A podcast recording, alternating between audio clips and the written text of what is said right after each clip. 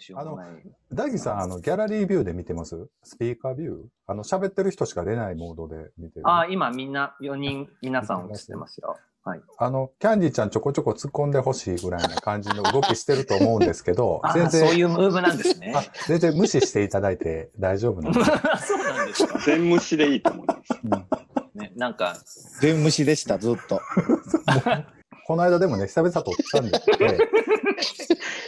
大樹さん大樹さん、先に言っとくんですけど、コラボ会になると、途端にキャンディーが扱いづらい空気感になって、ゲストさんがただ、だひたすら疲れるっていうのが大体の回なんですよああ、いいです This ね is。a groove thing. どこなんですか？えっと、パースってご存知ですか？みんなパースおるな。あ、本当ですか？お知り合いいらっしゃるんですか？お前の世界は何や いや、僕のこっちの友達っていうか知り合いもはいはい。パースなんですよ。えー、あ、そうなんですか？そうなんです。意外と知り合いじゃないじゃあ。そんなことはないか。そこまで狭くないどちら様だろか。まあ僕みたいにインターナショナルだとちょっとね。なんでもう一回言うく？もう一回言うとく？僕みたいにインターナショナルだと、うん。陰 あごめんなし陰謀なしがあるって言った、今。ごめんなさい、ネイネイティブ出私てた私みたいに陰謀なしガールだパイパンなと、だけやん、それ。ごめんなさい、ちょっと、はいちょっとネイネイティブ出ちゃってごめんなさい。ダそうだよね。もう一回最後だけ。私は頭髪、頭髪なしガールですからね。あら、ああ、そう負けてらんないよ、キャンディー。取ったかな拾ってますか、私。キャンディー、それでいいの最後それでいいの今負けてるよ、大地さんに。私みたいにインターナショナルの、はい、いやーなんかね、あの、いつもこんな感じなんですよ。あのーすごいノープラン。全あそこったら超ノープランじゃないの、あなた。部違うやんか。この大樹さん呼びつけといて。1時間ぐらいあはん、たったら、大樹さんの番組用にちょっといろいろ温めていこうっていう回あんた後半の大樹さんの盛り返しにかけてんだろ。全然オーストラリア行ったことないんで、パースなんかもはい全然イメージわかんないんですけど、はははやっぱりでも帰り、も、また戻りたいって思うってことはやっぱりいいとこなんですよね、やっぱりね。ああ、そうですね。過ごしやすいと思いますね。うん天気がいいです。とにかくゲイフレンドリーなんですよね。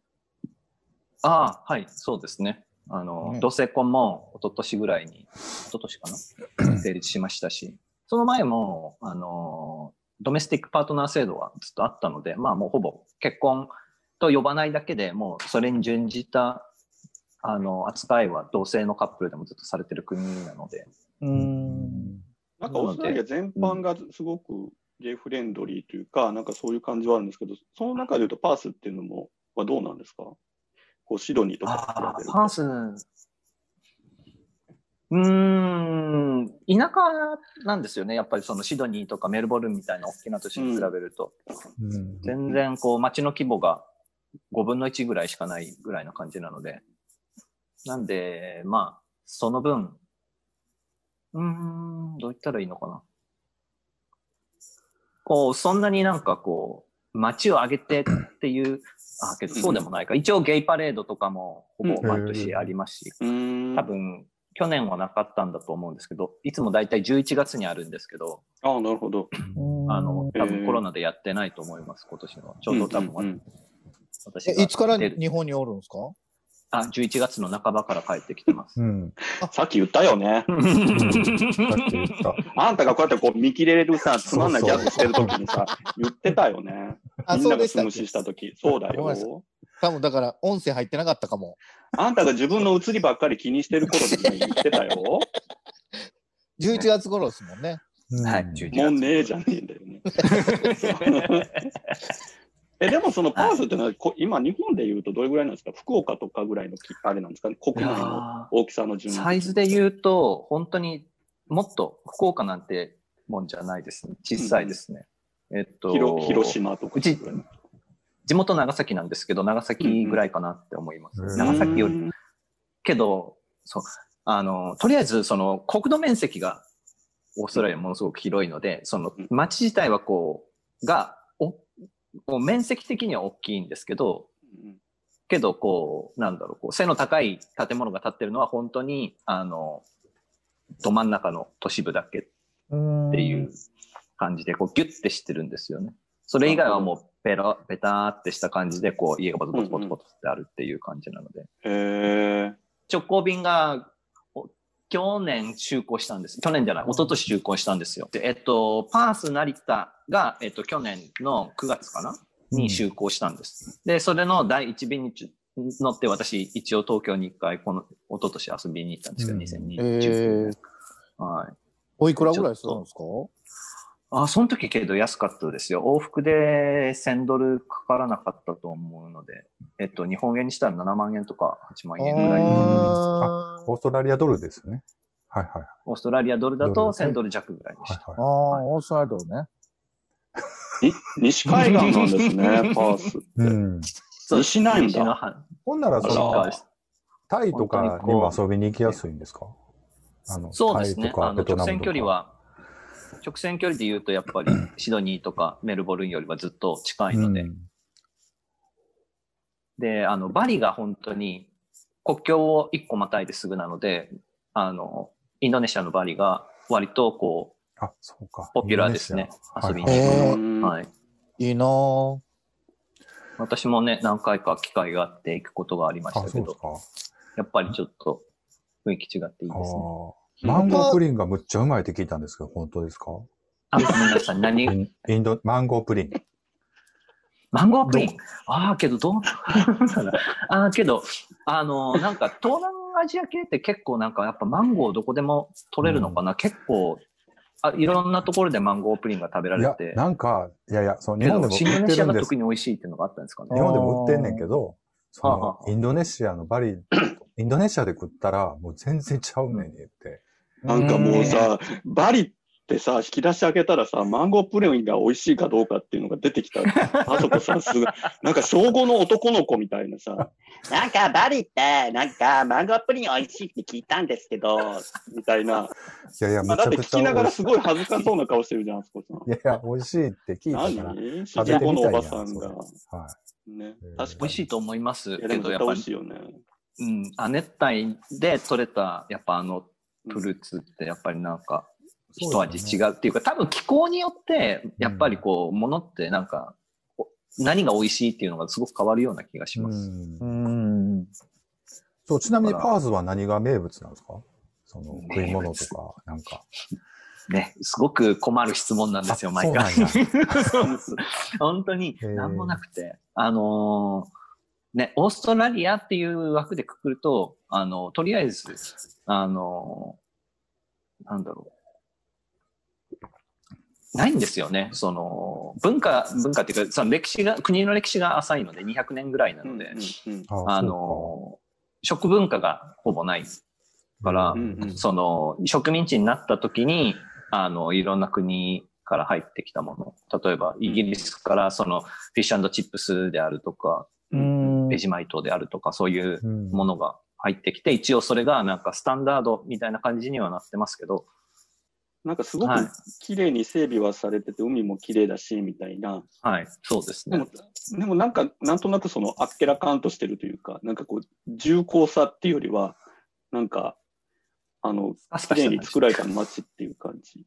ああ、ですよねそういうことですね。うんうんうん、あのーちょっと5年ぐらい前まで、あのー鉱山景気みたいなのがあってう、んすごく、うんあのー景気が良かったんですよ。ああ、なるほど。で、それで多分、税金、税収が多分多かったのか、うんうん、そんなんで、あの、公共事業がめちゃくちゃ進んだんですね。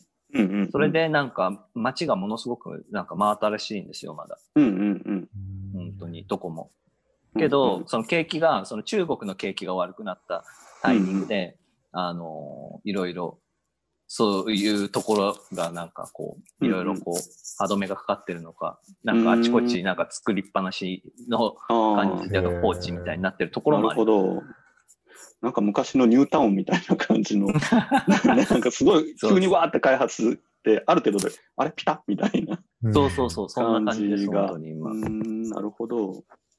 そっか。ですね、もへう。え。えほんで今どうなんですか？日本に帰ってこられて、今の日本の感じと向こうのパースの状況ってどうなんですか、違いは。ああ、どうですかね。一番違うのはやっぱコロナの状況が違うなっていうのが。うんうんね向こうはどうなんですか？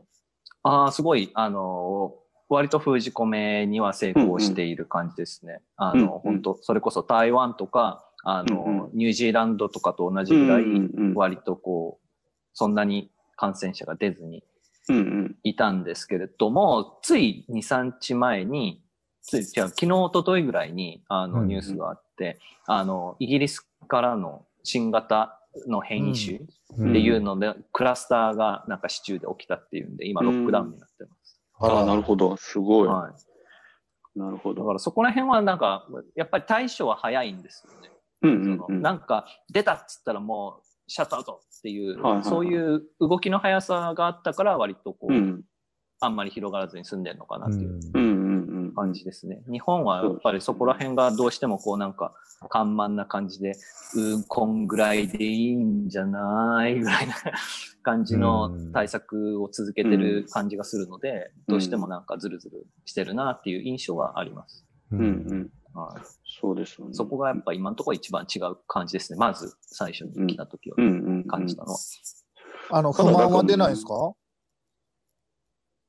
何が出ない？ああ、その、ロックダウン。そうです、そうです。いや、もうやっぱりあちこち不満はそれなりに多分不便をするところはあるんですけれど、あってると思うんですけど、多分そんなになんかメディアがそういうところを引っうん。張り出さないんだと思うんですよ。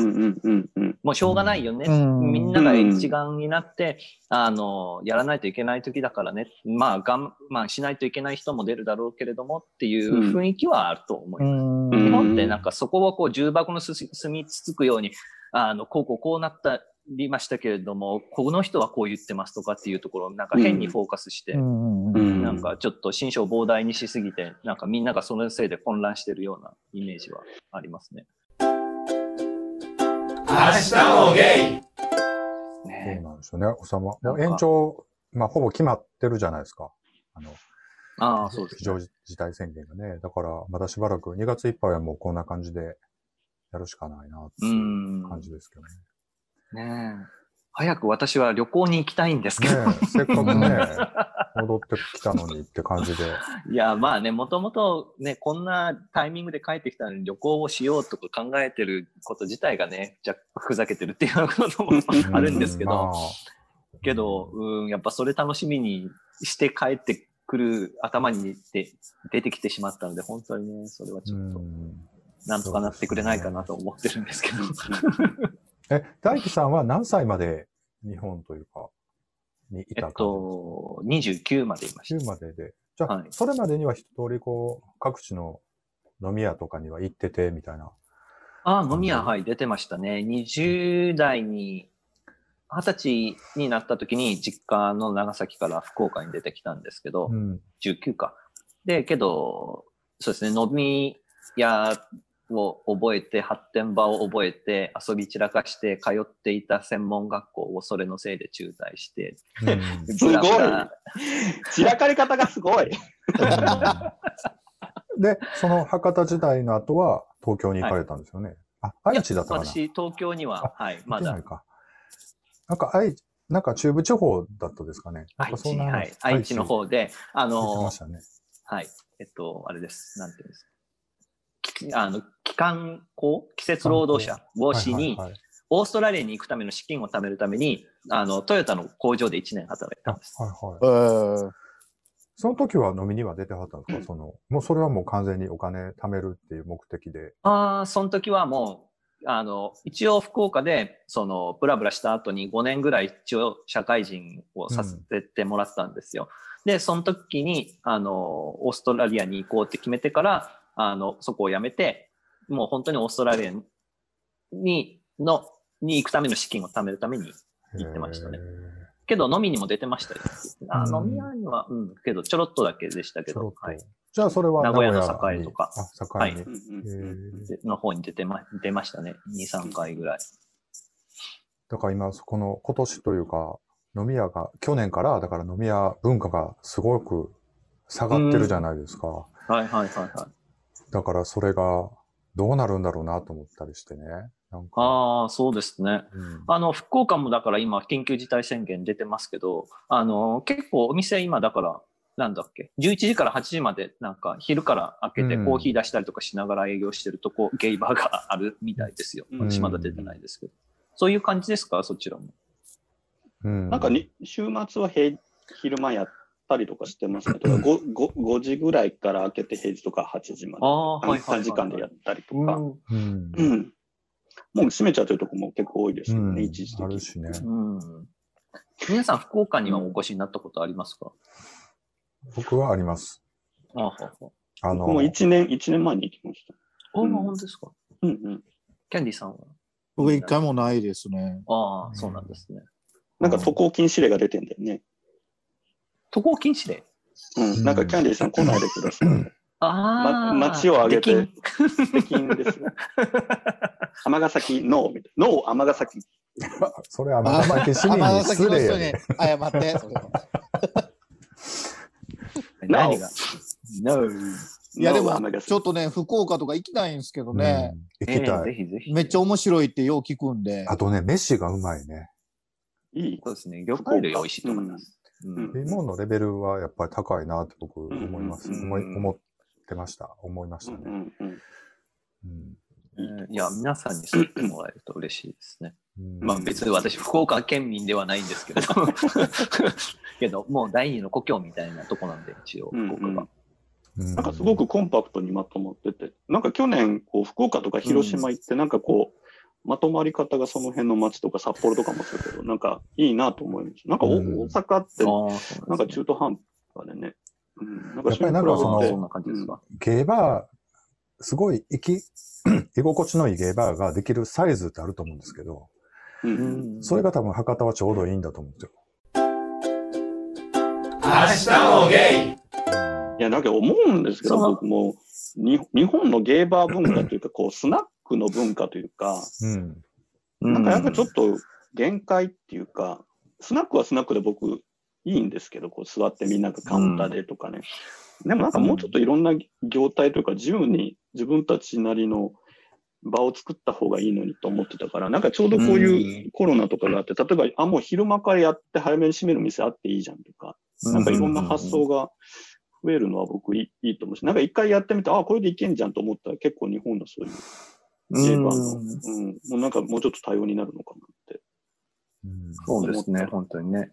だって海外の人とかから来たら、なんかそのスタンディングじゃなくって、座って店の人からこう出されてこう会話しなきゃいけないみたいなんて多分ちょっと結構異様な感じがすると思うんですけど。ああ。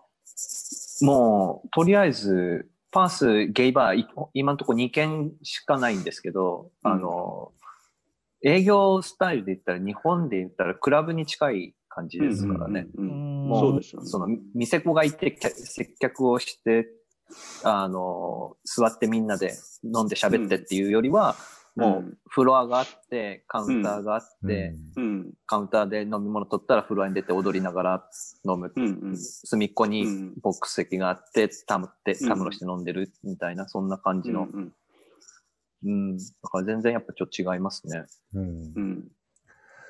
なんかアジアの中でも結構ね、特殊、だから結構台湾とかから人来ても、なんえ、な、え、えここ、こ座ってなきゃいけないのみたいな感じ？いや、でも台、台北も、錦のバーは、なんかあんねんな。やっぱりそういうスタイル。日本のスナックスタイルもあるけど、うんまあでも、あキャンディちゃんらと行ったようなところはもう完全にほったらかしバーや。うん。なんか本当に友達と行って。野外のねうん。とか、あともうあ野外とかなんかさなんか水槽があるようなとこ。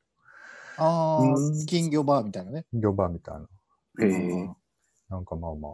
だから、そういう流れ。店の、のうん。はい。割と広い感じですか？フロアがあって。いや、そこまで広くないねんけど、いスタイル的にはもう全然ほったらかしっていう感じ。はあ、はあはあはあはあ、接客されて、なんぼみたいな飲み方をするところではないっていう。ない、なかったですね。やっぱり。それがでもメインなんだし、多分、うん観光客からしてもその方が、いい、いいというか、あうんの、すぐ出れるし、そんな疲れてされてもって思うんだろうなと思うんですけど。なんかお店的に広いとこっていうと、なんか韓国？うん。へえそうなんですか。はなんか一点一点広いイメージですけどね。うーん。だって、その二人が行ったとこはなんか、入店したらとりあえず花びらを巻かれるって言ってましたよ。そうそう。うんすごい、そんな。それもね、真顔で、すんなよ。ようこそとかじゃないんですよ。これはい。真顔で。はい。やっとみたいけみたいな。なんか、おしゃれな、こう、キャンドルみたいになりますやん。それは、まあ、置いたんねん、はいはいテーブルに。ほんで、ボックス案内されて、4人で座ったらなんか、店長みたいな人がバーって来て、カゴかなんかに生の バラの花びらバーって入れたのを、はいパ。ッて巻くねん。ああ、すごい。すごい斬新だよね。うん面白かったですよね。だから、スタイルがいっぱいあるから、そういう店もあれば、なんかカラオケ、うん。なんかお立ち台があってカラオケのところもあるし、うん。なんか本当普通に日本みたいに、あの、ママがついてくれていろいろ、どっから来たのとかって喋ってくれるとこもあるし、楽しいですよね、うんやっぱり。なんかゲイっていうだけでそういうとこいろいろ行けるから、そういうのは旅行してても楽しいなと思いますけどね、いつも。うんああ。明日もゲイなんかすごい地方の、まあ大阪もそうなんだけど、僕もともとインテリアの仕事してるんで、はい。なんかどこも行ったら全部なんか同じような店内の内装で、うん。なんかこういっぱい あ焼酎のボトルがあって真っ黒に塗られた、なんか、うん。なんか収納があってうんみたいなのが僕もう本当よくわかんなくって、うん。ななんかなぜこの人商売しようと思ったんだろうみたいな、なんかあんまりそこの店のそのエンターテインメントとしてのそのアイデンティティが低いっていうか、うん。なんかまあおしゃべりなの？か？みたいな。か、あなたの見栄えなの？みたいな。うん。なんかドリンクとかも大体基本みんな提供してるもの一緒であんまりそうですね。言わなかったりとかが、なんか不思議で僕すごくそういうのが、うん、なんかすごく割り切ってみんなやってんのかな、みたいな。そうですね。うん。内装とかでもっと遊んだところってもっとあって良さそうですけどね、確かに、うん、ね。なんかね、聞くとね、意外と30年前とかぐらいの方が結構ものすごく内装にこだわったお店が多かったって。うんありましたよ、でも。内装こだわった店全然あったけどやっぱり、なかなか難しいんですよね。それだけ。それ、ああ、やっぱり、だけというか金の問題とか、いやいやそういう、あのもあ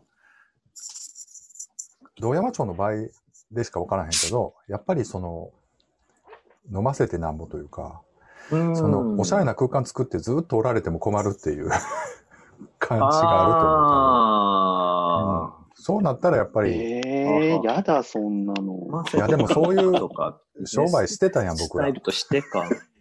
いや、ななんか飲んでなんぼですもんね。うん。大うん阪、大阪を、なんか、の飲んで、、東京もそうやと思うよ。その、うんあの、まあ東京、ジャンルがいっぱいあるからあれやけど、やっぱボトル開けてなんぼみたいな商売になってしまうよね、まあまあ、それ、がやっぱり水商売ですもんうね。ん。うん。そっか。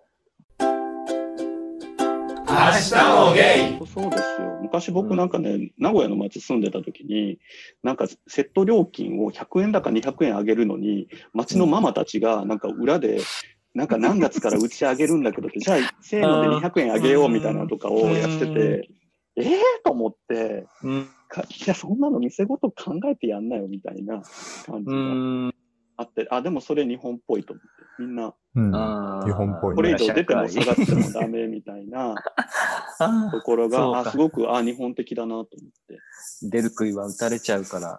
うん、でもやっぱりその、オープンするときにも、やっぱり挨拶回りをするとかさ、うん、パーティーの前には、付き合いのあるとこには全部、一歩入れに行くとか、そういう風習があったときに僕入ってるんで、うん。ある意味僕そういうのすごい大好きやから、ああ。面白がってたけどね。でもそのあああい、うのはしないと、後で言われるんですか？まあ言われるな。でうん、今はもうないと思うわ。そこまでの熱量がないから。でも昔はすごい言われてたから、うんうん。そういうのちょっと飛び出た杭は、打たれてたよ、やっぱり。なんやかんや、なんとでも言えるやん。あそこはどうのこうのとか言って。うん。うんまあね。え、でもその大地さんがその海外に行きたいと思った理由とかって、その日本での住みにくさみたいなとことかってあったんですか何か？ああ、いや、けど、出てみて、ああ、やっぱり日本ってちょっと窮屈だったんだなって。思った感じですかね。で出たいって思ってた時は、何の特になんか、こう、こういう風でありたいとか、そういうこうなんか期待があったわけではなくて、とりあえず今の状態から抜け出したいっていううんうんうん感。じで、なるほど。じゃあもう、うん、なんかある、オーストラリア行けるらしいから行ってみようっていう感じで、ポンって行ってみたっていう感じです。なるほど。はい。特に別に、だから日本にいてそのゲイとしての生きづらさがあってとかっていうのもそんなにはなかったんですか？ああ、けど、社会としてやっぱ生きづらいみたいなのはあったようには思いますけどね。私もだから、その、ちょうど5年ぐらい、その、デザインの仕事で、あの、会社に入ってやってたんですけど、うん。けど、うん、やっぱこう横並びで、例えばもう定時になっても上司が帰らないから帰れないみたいな、うん。今すごい問題になってそういうのやめようっていう雰囲気がやっとちょっと出てきてますけど、そういうのがやっぱ当たり前でしたし、うんうん。ね。で、あの、なんだろう、こう、会社で、あの、なんだろう、こう、経営がよろしくないから、あの、みんなでこう、なんか、しこの、今年の昇給はなしねみたいな話があるのに、うんあの、うん上の人間だけ溜まって、あの、飲みに行ったりとかするとかっていうのがわかるわ、あれ。何あれ。もう、ああいうのがすごい嫌だったので、うん。だからもう、うん。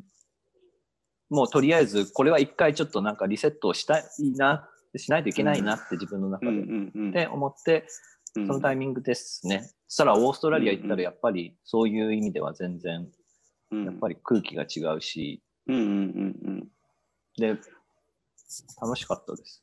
うん。もっと自由。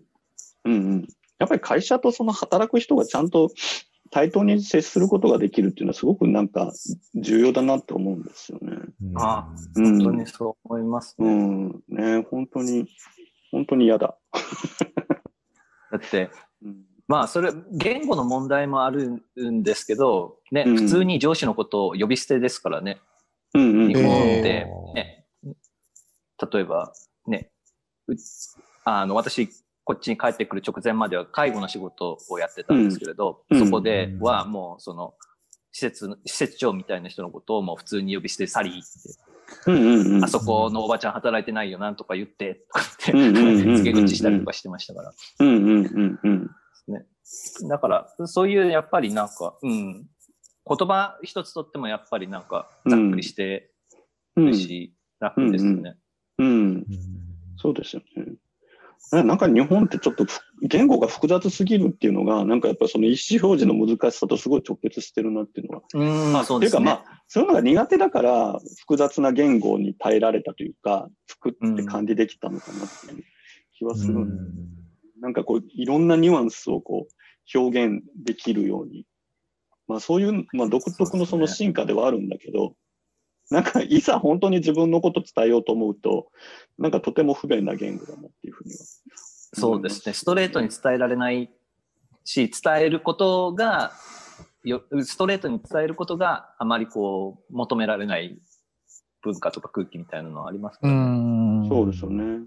でもさっきもだってね、なんかキャンディーがすごいうざい感じでやってても、いや、マジうざいって言えたらいいけど、なんとか日本だったら、え、なんかキャンディーさん、なんかどうされましたか？みたいな。なんかねなんか頭、頭がのクラクラするとかなんかあります？みたいな。どう、どうされました？言いますやん。顔の、顔の腫れがすごいですけど、なんか大丈夫ですか？とか。おほらねキャンディ頭の中ではさーさんとミッチーさんの間はもう完全に今オーストラリアがそこに存在してました。明日もゲイあのね、この間、久々に年明け初めて収録したんですけど、本当に、はいはいはいはいあの、で、編集終わったんですよ、昨日ね。で、聞き返してたんですけど、あやっぱりこの3人で、やからやってこれたんやなと思いましたわ。なんでなの なんか、ほんまにしょうもないね。しょうがないですよね。いやでもこういうね。なんかこういう時間がいるなと思った、僕。いやあれはほんまにビジネスしょうもないですからね。ビジネスしょうもない。さすが。うん。しょうもないを作れるやっぱりこう そう。ほんとそだから昔こう、ゲーバーとか入ってたり飲みに行った時ってほんまに記憶全く何の話か全然覚えてないけど、笑って帰ってきたりみたいなしてたから、うんやっぱああいう時間って必要やったんやなと思ったのが、あの、この間の収録やったわ。何にも残らへんけど、何しかけ笑どなんかって帰ってきたり楽しかったみたいな。楽しかったっていうか、ひとしきり笑って楽しかったっていう。まあでもそれ録音に残ってるる。っていうところがね、し辛いとこで、いや、だってあれさ、だってさ、ビジネスじゃないとさ、あんな中津飛ばずの会話とかさ、なんか自分で受容できないもの。やっぱりキャンディーさんすごいよ。わざとだから言えてるんだもんね。ですよ、そんなもん。私だったら死んでるわ、そんな。あんたのあの滑り具合。いやでも本当にビジさん滑ってたらねそう言うけど、あの、もう一回言おうかいやでもね、なんかい、一瞬だけちょっと一緒に入ってる時期があって、ビッチーさんとゲーバーに。ああ、そうなんですか。そう。なんか楽しかったもん。何も残ってないけど。うん何も残ってない。うん。なんかああいう時間って必要やから、こう若い子らもなんかその、何のために何のとかって考えずになんか飛び込んでいってほしいなとか思ったりうん。しますけどね。明日もゲイ。なんか結構今ストレートの人にももうカミングアウトしてるんで、まあ時々そのゲイの業界のことの話をするんですけど、なん。かびっくりされるのは、なんていうの、そのゲイって世界中にこう、ネットワークが繋がってるじゃないですか。りなんかこう、タケノコの根っこみたいに、こう、繋がってて、例えば、あの、オーストラリアから福岡帰りますって言っても、福岡には福岡に自分をこう取り巻くネットワークができてて、はいはいまあはい。例えばゲイの人って、例えば大阪から東京行きますとか言ったら、結う構ん。情報がもう東京に回ってて、うん。大阪から何々っていう子がいて、この子は大体何歳ぐらいに出て、こういう歴を経て、こういう性癖があって、こう腰痛医で、こういうとこはいいよみたいな情報がもう先に回ってて、結構向こうの、はいで、そこにはもう受け皿みたいなのができてて、うんあ、もう聞いてるよみそたいな。れは、でもちょっとちょっと言わせてもらうと、それは、ビッチーさん界隈やからやと思うよ。俺。いやいや、いや、それはね、いやう、んそうかもしれないんだけど、うんでもそれってのんけでは、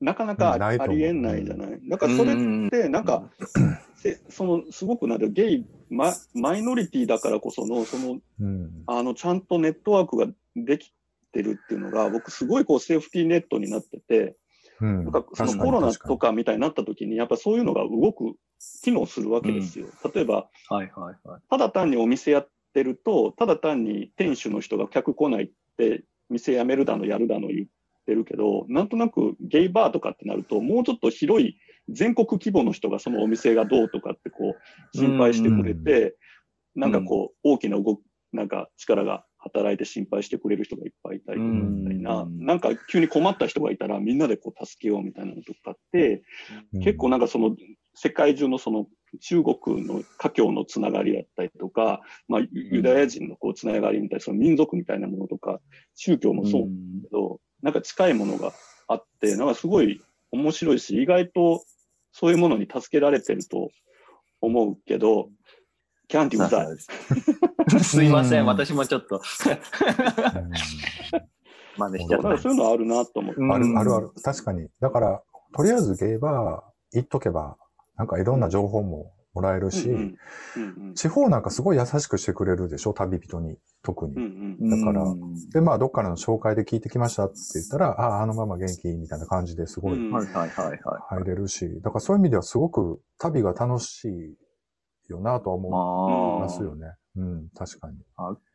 けど、それこそやっぱそれって、あの、あそこさんがさっきおっしゃってたみたいに、あの、ね、どこそこのゲイバーの周年には、あの、よその年のママが挨拶に来るとか、んそういうこううん、そうかやっぱりこね。う、杯を交わし合ったネットワークっていうのがやっぱベースにあって、ね、そういうところでなんか、客もその上に乗って、こう、行き来するところがあってっていう、なんかやっぱ培ってきたものがやっぱあるんでしょうね。うん。けどまあそう考えると、やっぱこう、うん、SNS がこんなに発達する前からやっぱそういうのがあったっうん。ていうか、うんそういうやっぱネットワーク強いだろうし、やっぱすごいなと思いますけどね。うんそうだから、いい情報も回るのと同時に悪い情報もすごい早い。うんで、面白い情報もあるよね。なんかあの人はそこで、やっぱりこう、出る杭が叩かれるっていうシステムもそこに出来上がってるんでしょうね。で昔すごい変な人いっぱいおってん。なんか、絶対飲みに出き出るときには、あの、機長の格好して飲みに出る人とか、もちろん。怖い。あの、機長のフリーやねん。もうみんな知ってんのよ。店子もお客さんもみんな知ってんの。あの、あの人は別に機長じゃなくて、うんただの CA やねんけど、うん遠山に出るときだけ機長の格好で出てくる人とか、僕20代の頃はそういう面白い人がまだたくさんいたから、うんなんか、それこそ多様性だ、多様性だったよね。ダイバーシティだった。なんか、今ってほら、ダイバーシティって言うても、まあ、ゲイはこのタイ3タイプに分かりますとかさ、なんかそういうのね、みんな縛っていくじゃないですか。うんそうしないとモテないから。だからなんか、そういう意味では、面白かったな、なんていうね、昔話ですけど。はいうんいや、でも、ほら、あの、言ってたでしょ、ネットワーク、こっちのやっぱゲイの人ってネットワークすごいっていう。僕がほら、音楽やってた時も、やっぱりあの、まだネットが普及してない時、うん。やっぱり音楽、インディーズ関係の人とかって、まあネットワークすごいんですよ。うん。この地方のこのバンドは、こうだとか、うんああだとか、で、この地方のこのバンドにイベント呼ばれて行ったから、今度は逆に呼んであげるとか、そういうので、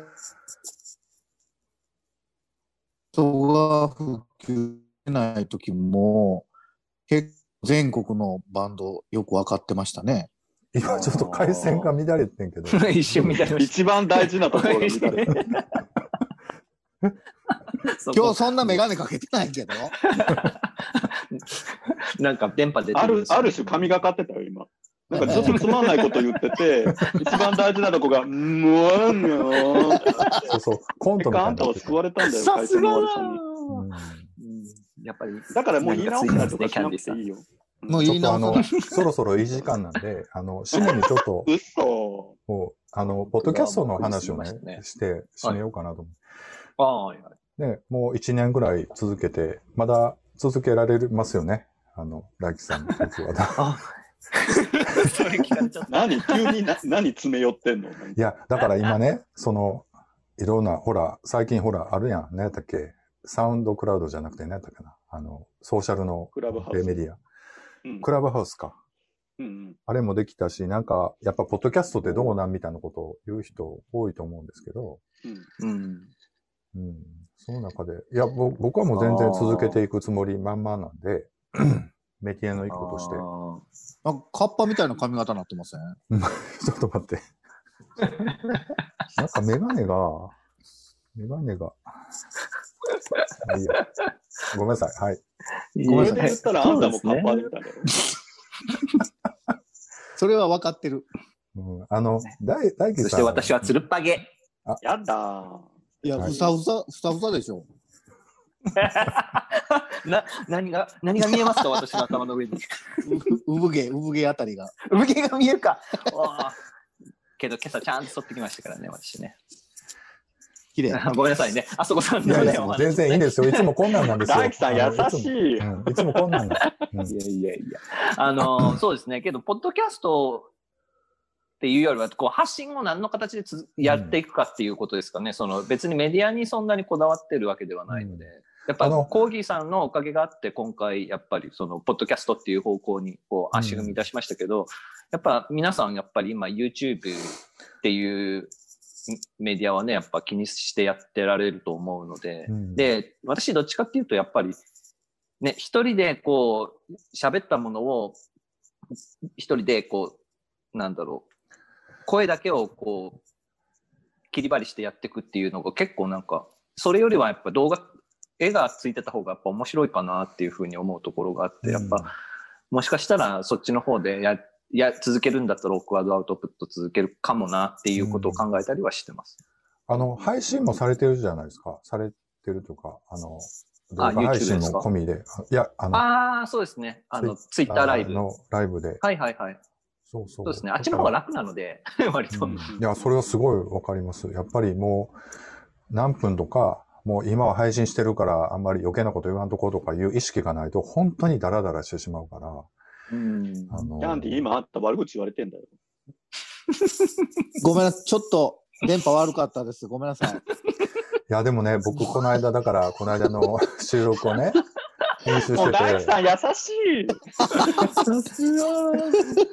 い。いやいやいや、そうでもね、もうね、うん皆さんのこうね、でもなんか、変に派閥包まれてると、でもやりやすいメディアで、やっぱり出していかないと、本当になんか、まだまだ LGBT とかって誤解されてるというか、偏見たくさんあるし、うん。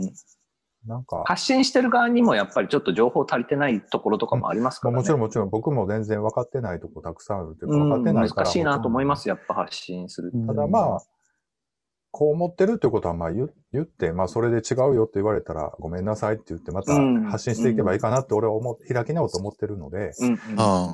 うん。まあ、そういう意味では、あの、変な偏った情報ばっかり流れてる、流れてるよりはね、うんうんこうこういうアホな大人もおるよっていう、うん。そういうことでございます。はい。なんか今日はもう本当にありがとうございました。これをね、で、また配信させていただいて。これマイクっすか？もゲイはい。あの、今日はあの、はいオクワードアウトプットの大樹さんをお迎えして、4人で楽しく語りました。今日はありがとうございました。ありがとうございました。ありがとうございました。はい。ということで、はい。ということで、だけ、すいません。いつもね、でもこんなありがとうございます。こんなん明日もゲイ